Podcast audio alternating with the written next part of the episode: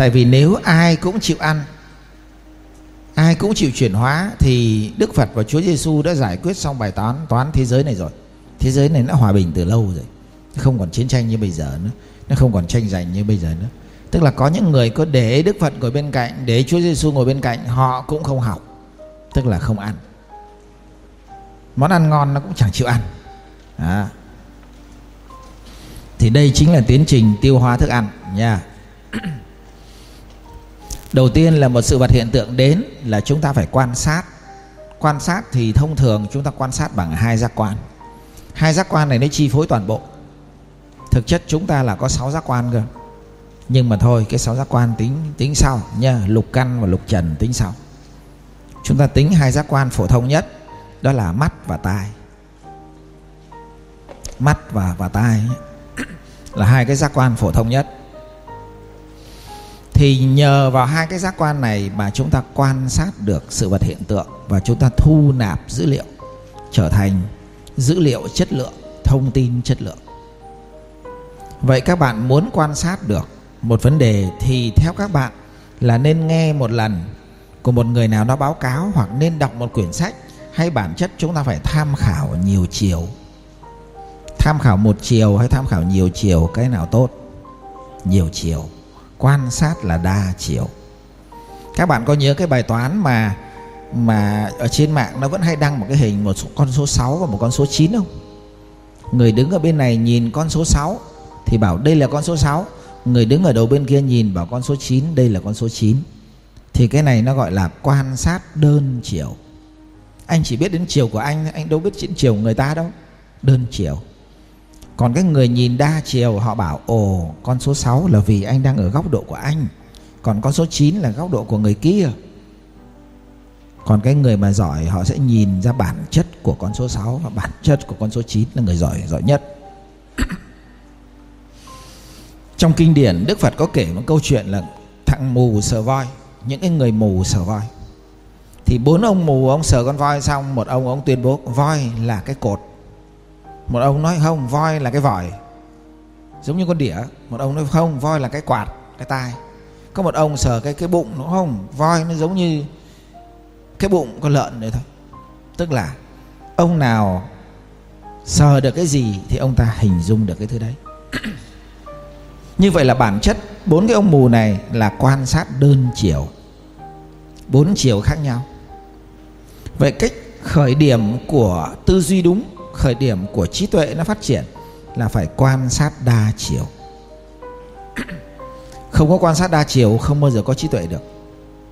Quan sát phải đa chiều. Nên chúng ta để ý này, một số một số nơi họ dạy rất là tốt, nhưng họ dạy thẳng vào quy luật mà không cho người học quan sát đa chiều cái quy luật đấy. Thì như vậy là thuộc lòng quy luật, chứ không phải là thấu hiểu quy quy luật các bạn học nhân quả mà các bạn cứ thuộc lòng thôi. Các bạn luật, lớp hấp dẫn cứ thuộc lòng thôi. Thế là ở thế giới nó dạy cho các bạn đâu, khoảng năm, bảy cái quy luật. Chi phối đời sống chúng ta xong, cứ thế gạo bài thuộc lòng thôi, thì cái đó vẫn chưa phải là trí tuệ. Không trí tuệ đâu, các bạn mới thuộc quy luật thôi, chứ có thực sự các bạn quan sát để hiểu quy luật chưa, thì chưa trả lời được.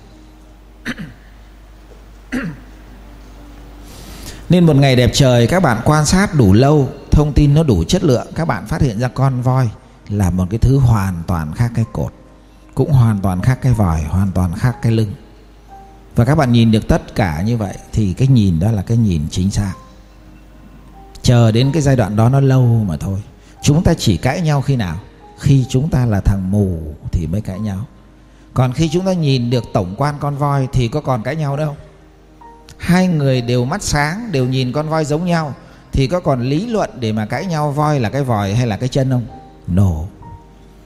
Nên chúng ta để ý này cái khái niệm mà chúng ta cứ bị lý luận không đúng không sai ấy, đấy là góc nhìn của nó nó đúng mà. Góc nhìn của tao tao đúng mà các bạn dẫn đến không đúng không sai là trong tiến trình thằng mù sợ voi. Còn khi chúng ta đã sáng mắt rồi thì chắc chắn có đúng có sai. Chắc chắn đây là con voi là xác định đúng con voi luôn không có nhầm lẫn sang con bò con gà không có bao giờ nhầm được không thể nào nhầm sang cái cột nhà được. Đó. Nha. Nên cái tiến trình nên quan sát đa chiều là khởi điểm của trí tuệ. Và Đức Phật là một người vô cùng đặc biệt. Ngài dạy chúng ta một năng lực mới trong quan sát, Đó là quan sát quay vào bên trong. Ngài dạy cho chúng ta một loại năng lực mới Mà không có ai dạy chúng ta cả. Tất cả các nhà bác học, dù có lớn nhất trên thế giới này, Cũng dạy chúng ta quan sát ra bên ngoài. Hãy nhìn sự vật hiện tượng đi, Nhưng Đức Phật nổ nhắm mắt, ngậm miệng lại, quan sát vào bên trong đi. Nó khác rất nhiều. Chúng ta có thể hiểu được thế giới bên ngoài hay không Khi bản thân chính mình còn không hiểu mình. Các bạn hình dung chưa? Chúng ta tưởng là chúng ta hiểu vũ trụ. No Chính chúng ta là một tiểu vũ trụ còn không hiểu. Làm sao hiểu được cái đại vũ trụ ở bên ngoài? Ngây thơ. Chúng ta hiểu cạn cợt Và chúng ta là thằng mù sờ voi. Chúng ta tưởng là mình hiểu vũ trụ. Thế là Đức Phật mới nói, Thôi, tụi con quay vô nhìn bên trong đi. Hiểu cái tiểu vũ trụ này đi Rồi sẽ tự động biết được Cái đại vũ trụ này nó vận hành kiểu gì. Quan sát quay vào bên trong, Yếu tố rất quan trọng. 12 năm học Cộng với 4 năm học đại học, Các bạn có được thầy giáo nào Cô giáo nào dạy chúng ta năng lực quay vào bên trong chưa? No, không bao giờ có. Thấy chưa? Toàn bộ tinh hoa của khoa học các bạn học mười mấy năm trời, Không có ai nói một câu nào Quay vào bên trong. Nên đây là một giá trị vô giá của một bậc thầy lớn. Đức Phật là được gọi là thầy của trời người, Tức là thầy của người và thầy của các tầng trời. Quan sát quay vào bên trong thì nó gọi là năng lực thiền, Vipassana Là năng lực quan sát quay vào bên trong. Năng lực của chánh niệm sống tỉnh thức là quay vào bên trong. Nhà thiền tứ niệm xứ là quay vào bên trong. Trong kinh Pháp Cú, Đức Phật nói rất rõ, Không thiền, không trí tuệ, Không trí tuệ, không thiền.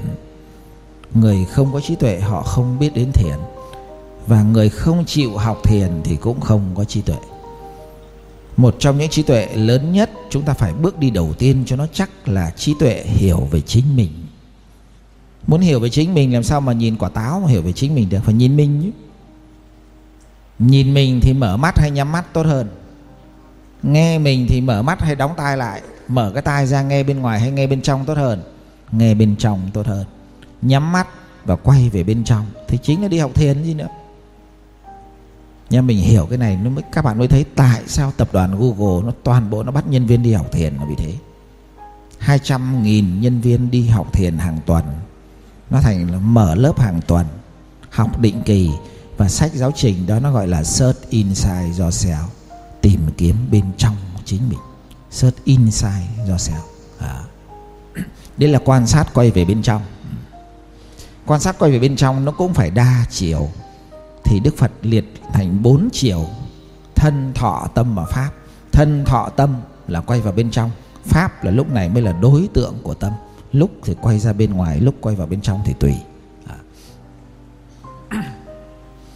Nha, quan sát phải đa chiều. Rồi, chúng ta tiến đến một cái ví dụ đơn sơ hơn là một cô gái đi ngang. Năm đó các bạn 21 22 tuổi 23 tuổi bắt đầu biết yêu. Một cô bạn gái cô đi ngang các bạn làm thế nào để đến làm quen cô? Có phải các bạn đầu tiên phải quan sát cô không? Thấy cô ta hợp nhãn mình mình mới đến làm quen không? Còn cô ta là thị nở, mình có đến làm quen không? No phải hợp nhãn, tức là cái mắt mình nhìn mình nghe. Mình thấy, tai mình nghe, nó phải phù hợp, mình mới đến qua làm quen. Vậy đầu tiên chúng ta cũng phải quan sát. Quan sát rồi chúng ta mới bắt đầu đến làm quen tức mà bắt đầu suy nghĩ về cô ta, quan sát 5 lần 7 lượt, bắt đầu suy nghĩ về cô ta. Sau đó mới đúc kết, vậy có nên làm quen không? Làm quen lúc nào? Lúc đi học? Hay là lúc ở bãi giữ xe? Hay là đến tận nhà? Đấy, các bạn suy ngẫm đúc kết rồi đấy. Thế là cái tiến trình làm quen nó cứ thế nó vận hành. Sau nó lại lặp lại, quan sát lặp lại nhiều lần. Quan sát lặp lại nhiều lần cứ như thế lặp đi lặp lại. Cuối cùng là mình yêu cô ta, nhưng duy nhất cô ta không yêu mình thế là nó thành ra là nhìn đơn phương quan sát đơn phương suy ngẫm đơn phương phân tích suy ngẫm đơn phương thì nó gọi là là bị gì? Tình yêu đơn phương á, là bị mộng tưởng thôi người ta có yêu mình đâu. Sau khoảng 3 năm thì đúc kết là gì? Nên cưới hay không nên cưới? Đúc kết là nên cưới hay không nên cưới không quan trọng vì có cưới có được đâu mà nên hay không nên. Đấy là người thông minh đấy còn cái thằng không thông minh cố tìm cách cưới cho bằng được thì đi châu quỷ. Người ta có lấy đâu mà đòi cưới, thành ra bị stress, bị trầm cảm, bị tâm thần. Gì nữa? Nên rõ ràng là tiến trình quan sát phân tích đúc kết nó vận hành trong tâm của chúng ta nhiều hay ít mà thôi. Nó vận hành ít thì chúng ta không có đúc kết chiều sâu được. Nó vận hành nhiều thì mình đúc kết nó có chiều sâu, vậy thôi nên cái người khôn á, là họ đẩy cái tiến trình này vào trong mọi tiến trình. Mọi tiến trình. Ví dụ các bạn lật một cái quyển sách ra. Các bạn đọc, các bạn quan sát phân tích đúc kết. Đầu tiên là cái tựa quyển sách. Cái thứ hai là tác giả. Tác giả có nổi tiếng không? Có uy tín không? Tựa quyển sách có hay không? Có đúng cái nhu cầu mình không? Sau đó quan sát cái thứ hai là gì? Cái mục lục, cái index cái mục lục mình lướt sơ xem 10 chương có chương nào hay không. Xong đó lật ra lời giới thiệu, lướt cái xem nội dung chính thường lời giới thiệu nó có nói là cái gì.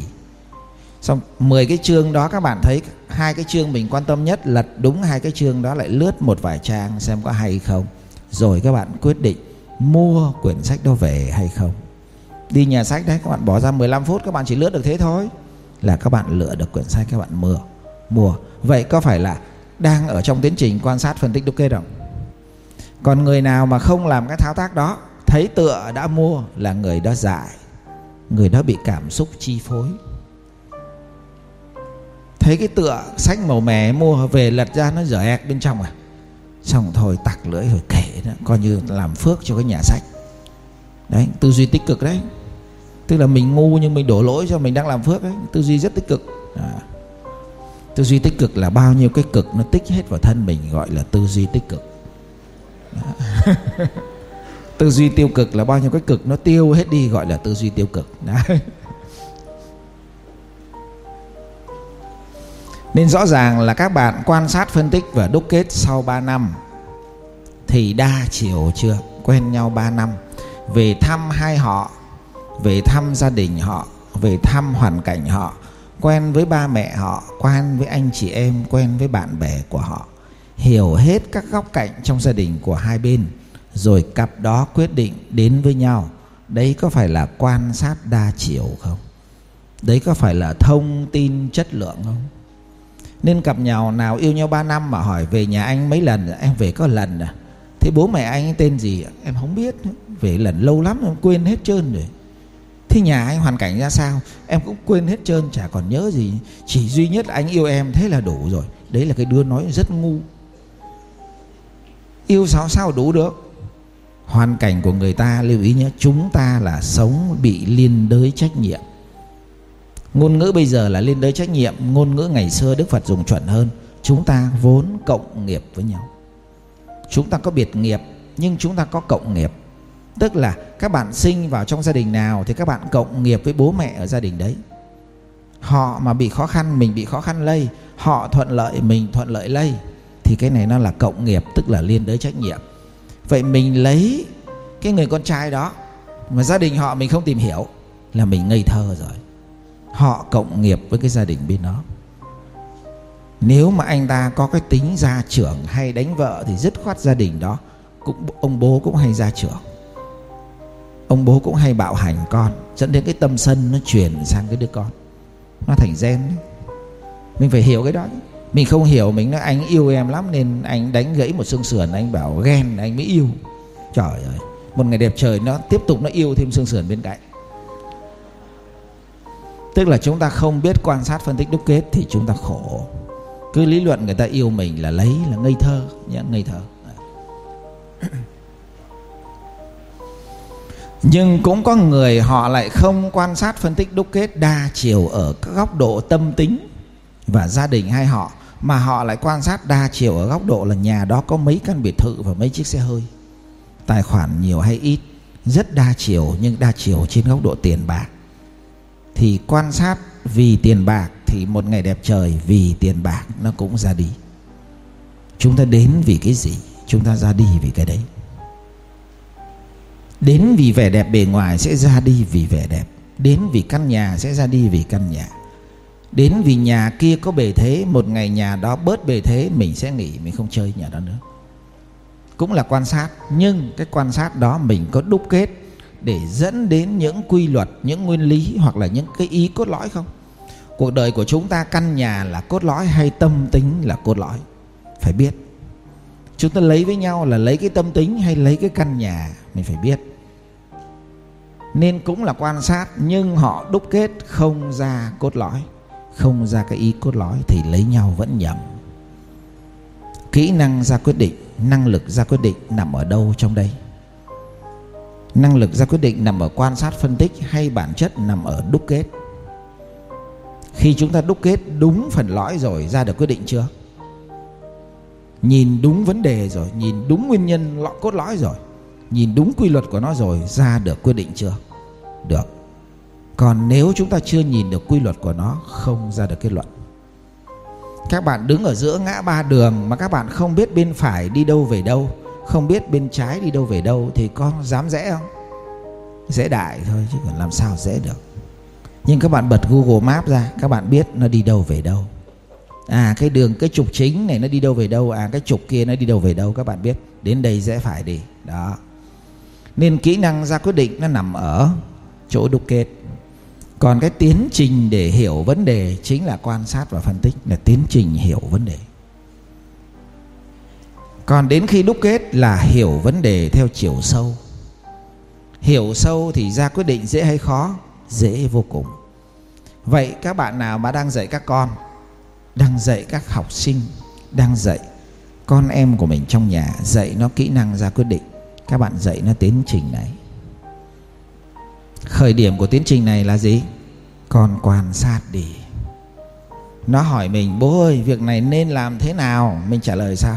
Con quan sát đi. Nó quan sát một hồi, nó vẫn ra quyết định sai. Mình bảo, quan sát thêm đi. Thử đảo vai đi con. Con đừng quan sát là con nữa. Con thử đảo vai con là cái người đó đó. Thì con nhìn vấn đề này như thế nào? Bắt nó đa chiều rồi nó vẫn chưa hiểu mình bảo lên trên mạng, gõ tìm hiểu thêm đi. Tìm hiểu thêm ở trên mạng lại thêm một vài chiều nữa. Rồi, sau khi nó quan sát đa chiều rồi, tự phân tích, tự suy ngẫm đi xem cái điều nào tốt, chọn lại. Điều nào đúng, khoanh lại đi. Tự cảm nhận lấy, bố không quyết định cho con đâu. Đây là bắt nó suy ngẫm, bắt nó phân tích. Xong một hồi, nó phân tích một hồi, nó bảo rồi, vậy tổng cộng là mấy ý quan trọng? Nó bảo dạ có ba ý quan trọng còn thế theo con thì con lấy ý nào? A hay B hay C nào dạ? Đối với con chắc ý A là đủ rồi. Ý A là đủ, tức là nó chốt cái ý lõi của nó là A. Chấp nhận luôn rồi, hãy triển khai thử đi, xem có đúng không? Làm đi. Đúc kết rồi, ra quyết định rồi, làm đi. Các bạn hình dung chưa? Thì đây chính là tiến trình dạy học theo chiều sâu và cá nhân của chúng ta cũng phát triển theo tiến trình này à. Không phải dạy con đâu, dạy mình đấy. Dạy mình đấy. Ừ. Và rất nhiều trường hợp chúng ta đúc kết mà nó không chuẩn, thì chúng ta lại phải quan sát lại. Hình dung chưa? Mình tưởng là nó đúng, nhưng khi mình bắt tay vào vào làm một thời gian mình thấy nó sai, thì mình lại quan sát lặp lại. Có vậy thôi và cái tiến trình này nó cứ vòng đi vòng lại lại là các bạn giỏi thấy gì đâu. Nhá, đây là ba bước để các bạn học sâu đấy. Ba bước thôi, còn cái bước này là các bạn viết lại thôi. Bước này trông vậy chứ quan trọng này nó không quan trọng bằng ba thằng trên, nhưng nó quyết định là các bạn có duy trì nó hay không là nhờ bước này đấy các bạn quan sát phân tích đúc kết cả năm rồi, tôi không tính. Cả năm rồi nó thành thói quen rồi, không cần ghi lại nhưng khởi điểm mà không ghi lại là chúng ta không nhớ. Nên nhìn một sự vật hiện tượng, các bạn phải ghi nó lại một cách cơ bản. Lần sau lại gặp một cái sự việc hao hao, các bạn lại ghi lại. Ghi khoảng một chục lần là các bạn có 10 lần quan sát. Vậy là quan sát đa chiều rồi. 10 lần quan sát là ít nhất nhìn được 4 năm góc cạnh khác nhau. Thì lúc này chúng ta mới suy ngẫm ra quyết định nó mới dễ nha, nên cái khởi điểm là có sổ để ghi chép lại là cái yếu tố rất quan trọng. Ghi chép lại những ý chính. Ý chính, ý cốt lõi các ghi vào. Chưa chắc nó đã lõi đâu, kể nó ngay lúc đó mình cho nó là lõi là cứ chép nó vào. Rồi lại quan sát lặp lại, rồi bổ sung. Rồi nhiều khi nửa tháng sau, một tháng sau mới nhận ra. Cái quả táo của ông Newton rơi vào đầu ông. Thì theo các bạn, ông ngay lập tức nhận ra luật hấp dẫn hay là 12 năm sau, 15 năm sau mới nhận ra? Ông còn đang đi học, còn rất trẻ, ngồi dưới gốc cây táo, quả táo rơi bục cái vào đầu. Rồi ông ta trở thành nhà bác học ngay hay là mười mấy hai mươi năm sau mới thành nhà bác học? Mười mấy năm sau. Vậy là cái tiến trình quan sát quả táo rơi rồi phân tích tại sao nó lại rơi xuống nó không bao rơi lên trời và cái đúc kết của ông ta mất mười mấy năm mới ra luật hấp dẫn. D bằng 9,8 gia tốc trọng trưởng luật hấp dẫn. Và từ đó ngành vật lý lật sang một trang mới. Trước đó ngành vật lý rất mờ nhạt. Rồi chúng ta suy nghĩ xem là cái công thức delta bằng b bình phương trừ 4ac ấy, cái công thức này chúng ta còn nhớ nó không? Bây giờ mình vứt cái công thức đó đi. Các bạn có giải được phương trình bậc 2 không? Không giải được, tức là chúng ta không hiểu phương trình bậc 2 tức là chúng ta không có năng lực quan sát, phân tích và đúc kết về phương trình bậc 2 hình dung chưa? Chúng ta học vẹt cái công thức, chứ chúng ta không có hiểu nó. Nên bây giờ mình không còn cái năng lực đúc kết lại cái phương trình của họ. Delta bản chất là họ đúc kết cho mình thôi, Để giải cho nó nhanh. Còn bản chất không dùng delta phương trình bậc 2 vẫn phải giải được. Rồi một bài dễ hơn hẳn là tam giác cân này. Tại sao tam giác cân thì hai góc ở đấy bằng nhau? Tôi đảm bảo 80% hội trường này không giải được. Vì ngày xưa chúng ta học toán là học vẹt. Chúng ta không có học hiểu. Tam giác cân định nghĩa là hai cạnh nhé, Chứ không ai định nghĩa là hai góc. Hai cạnh nó bằng nhau, gọi là tam giác cân. Các bạn hãy chứng minh hai góc bằng nhau đi. Thì hầu hết các bạn sẽ nói, Ồ, đã là cân thì hai góc bằng nhau. Vậy là các bạn không hiểu vấn đề. Nên vô số những cái bài Ở trên đời sống chúng ta học qua hết rồi. Thậm chí các bạn còn thi học sinh giỏi Các bạn đậu đại học điểm cao cơ. Nhưng gốc vẫn là học vẹt. Nguy hiểm ở chỗ này. Nên đây là một tiến trình rất quan trọng. Quan sát phân tích đúc kết là một tiến trình cực kỳ quan trọng. Trong quá trình để các bạn phát triển bản thân. Cái này tôi gọi là phương pháp học hiểu sâu. Cái này tôi gọi là kỹ năng tự học. Và kỹ năng tự học là kỹ năng vua Ghi vào. Đây là kỹ năng tự học, Là kỹ năng vua đấy. Ai trao cho con mình, Cho học trò mình, Cho chính mình được kỹ năng này, Các bạn đi được già nửa cuộc đời rồi kỹ năng tự học là kỹ năng vua. Muốn học cái gì? Muốn học giao tiếp thuyết trình. Có kỹ năng tự học thì giao tiếp thuyết trình dễ như trở bàn tay. 3 tháng 6 tháng sau, tự nhiên nó thuyết trình được. Nó tự học, nó cứ lên youtube, nó sợt rồi nó ngồi nó học hàng ngày. Rồi nó lấy một bài nào đó, nó tập thuyết trình trước gương, nó cứ như thế 6 tháng sau thì nó trở thành đứa giao tiếp thuyết trình được. Gốc của nó là kỹ năng tự học, bấy nhiêu thôi mà nó muốn tự học thì nó phải quan sát, nó phân tích, nó phải đúc kết, rồi nó phải trình bày lại cho nó mạch lạc. Thì nó trở thành cái người tự động một ngày đẹp trời, nó thành mc nó thành người giao tiếp thuyết trình dễ gì đâu mà. Còn nó có năng khiếu thì nó trở thành người thuyết trình tuyệt vời. Còn nó không có năng khiếu thì thành một người biết thuyết trình thôi, chứ không thành tuyệt vời được. Đó. Rồi chúng ta thử quan sát một cái hiện tượng phổ biến trong xã hội này là hiện tượng nuông chiều con cái. Hiện tượng là đời mình khổ rồi nên con cái phải sướng chứ. Đời mình khổ rồi nên con cái phải sướng. Nghe câu này có lý không? 90% phụ huynh là gật gù tâm đắc câu này nhé. Nhưng chúng ta thử quan sát phân tích đúc kết xem. Nếu cứ cho nó sướng thì điều gì sẽ xảy ra? Quan sát hàng chục hàng trăm gia đình cho con cái sung sướng đi. Bao nhiêu đứa trẻ thành người về sau? Tỷ lệ bao nhiêu phần trăm tự đúc kết lấy? Sẽ thấy à hình như nuông chiều là không ổn. Hình như cho con cái sung sướng là không ổn. Tự nhiên các bạn nhận ra. Và các bạn rút ra bài học. À như vậy nuông chiều cho nó sung sướng thì nó biến thành gà công nghiệp. Mà gà công nghiệp thì nó không thể nào trưởng thành được trong khi đó trưởng thành nó phải là gà rừng, Nó phải là đại bàng cơ. Vậy mới đúc kết lại, Khi nào thì nó thành đại bàng, Tiến trình gì nó thành đại bàng, Bắt đầu quan sát tiếp. Tự nhiên một ngày đẹp trời, các bạn trở thành một người biết cách dạy con, bản lĩnh như đại bàng. Có bấy nhiêu thôi. Các bạn muốn soạn được cái bài giảng dạy con bản lĩnh như đại bàng, quan sát phân tích đúc kết. Tại sao người ta nuôi ra cả công nghiệp? Tại sao người ta nuôi ra cả rừng? Tại sao người ta nuôi một, có một số đứa trẻ thì được cách nuôi lại thành đại bàng quan sát hết cái đó đi. Hàng chục, hàng trăm, hàng nghìn trường hợp các bạn cứ quan sát hết đi. Mà bây giờ quan sát dễ nhất là lên google mà search. Hàng trăm tình huống nó để trên đó sẵn, hàng triệu tình huống có đọc nổi hay không thôi. Rồi các bạn tự đúc kết ra. Soạn bài nó chỉ đơn giản thế thôi. Nhưng lưu ý nhé, các bạn có đúc kết đến đâu thì đúc kết. Nhưng các bạn không nuôi con, không dạy học trò hoặc không dạy những đứa em trong nhà thì trải nghiệm thực tế mình yếu yếu thì tiếng nói của mình không nặng ký. Tức là mình mới chỉ đúc kết bằng tư duy thôi, chứ mình chưa làm thật. Làm thật thì sự tự tin nó tăng lên. Vì đã trải nghiệm rồi, thì lát nữa mình sẽ đến cái tiến trình mà liên quan đến làm thật.